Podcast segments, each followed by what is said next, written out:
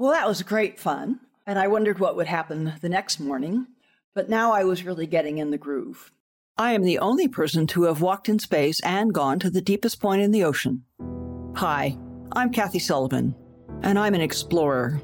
Exploring doesn't always have to involve going to some remote or exotic place. It simply requires your commitment to put curiosity into action.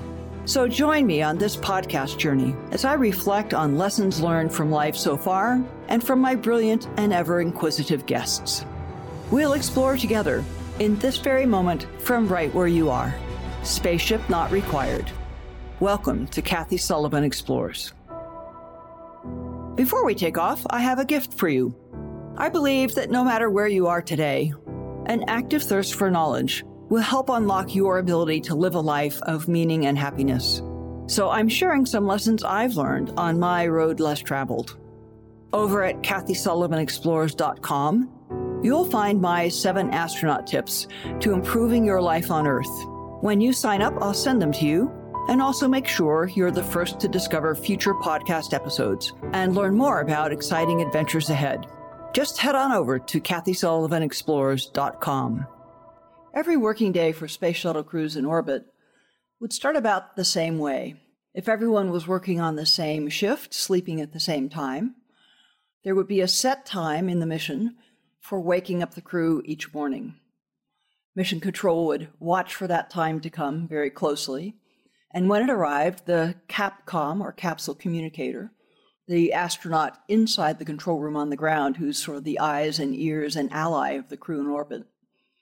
The CAPCOM would start some piece of music playing, kind of like your clock radio starting up to wake you gently in the morning. And when the music was done, would say something like, "Good morning, Challenger, this is Houston standing by," assuming he didn't have anything urgent to relay up to you. I was pretty familiar with those wake-up calls, having followed the progress of all the dozen shuttle missions before my first flight. But now it's October 6, 1984. We had just launched the day before. We've done a bunch of laps around the planet, feeling like I'm settling in, had a nice sleep overnight, and I hear the music start.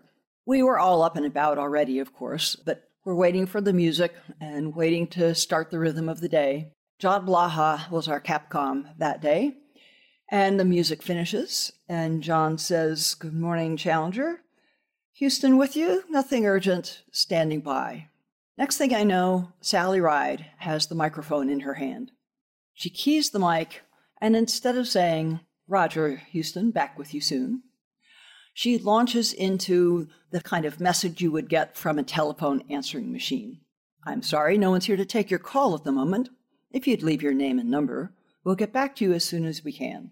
I'm a rookie. I'm not playing jokes like that anytime soon, lest it cost me the opportunity to fly again. But Sally was the famous Sally Ride. This was her second flight, and she always was a great jokester.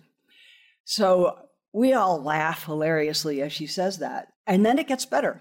John Blaha replies, as if he was the caller on that phone line. "Hi, this is John Blaha at Mission Control in Houston. Do please give me a call back at your convenience," and proceeded to provide a phone number, which it turns out was the actual number for the landline that rang at his console in Mission Control.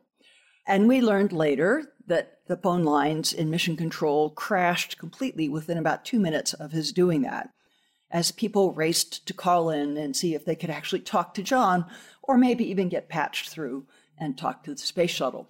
Well, that was great fun, and I wondered what would happen the next morning.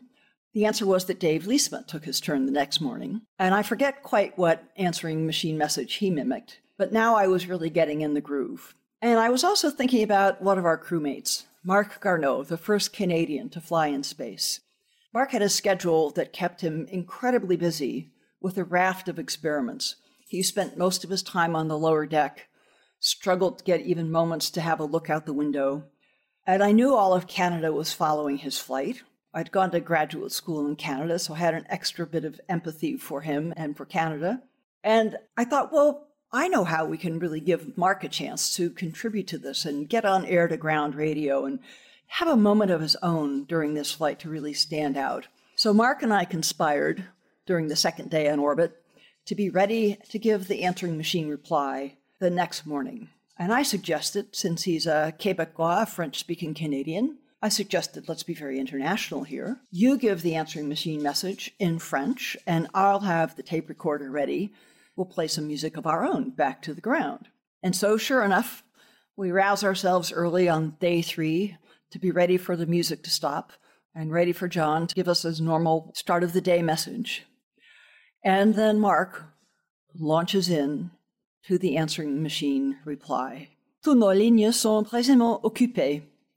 Veuillez attendre quelques instants et quelqu'un vous rejoindra aussitôt. Entre-temps, nous espérons que cette sélection musicale vous plaira.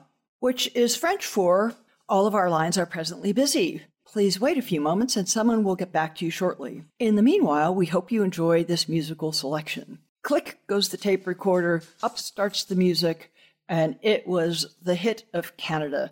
Marc heard about that pretty well everywhere he traveled during his grand celebrity year when he returned to Canada after the end of our flight. We both chuckle about it whenever we get together, even this many years later, and it was a real delight to give him the chance to shine from orbit on his first flight. Thanks so much for joining me on today's mission.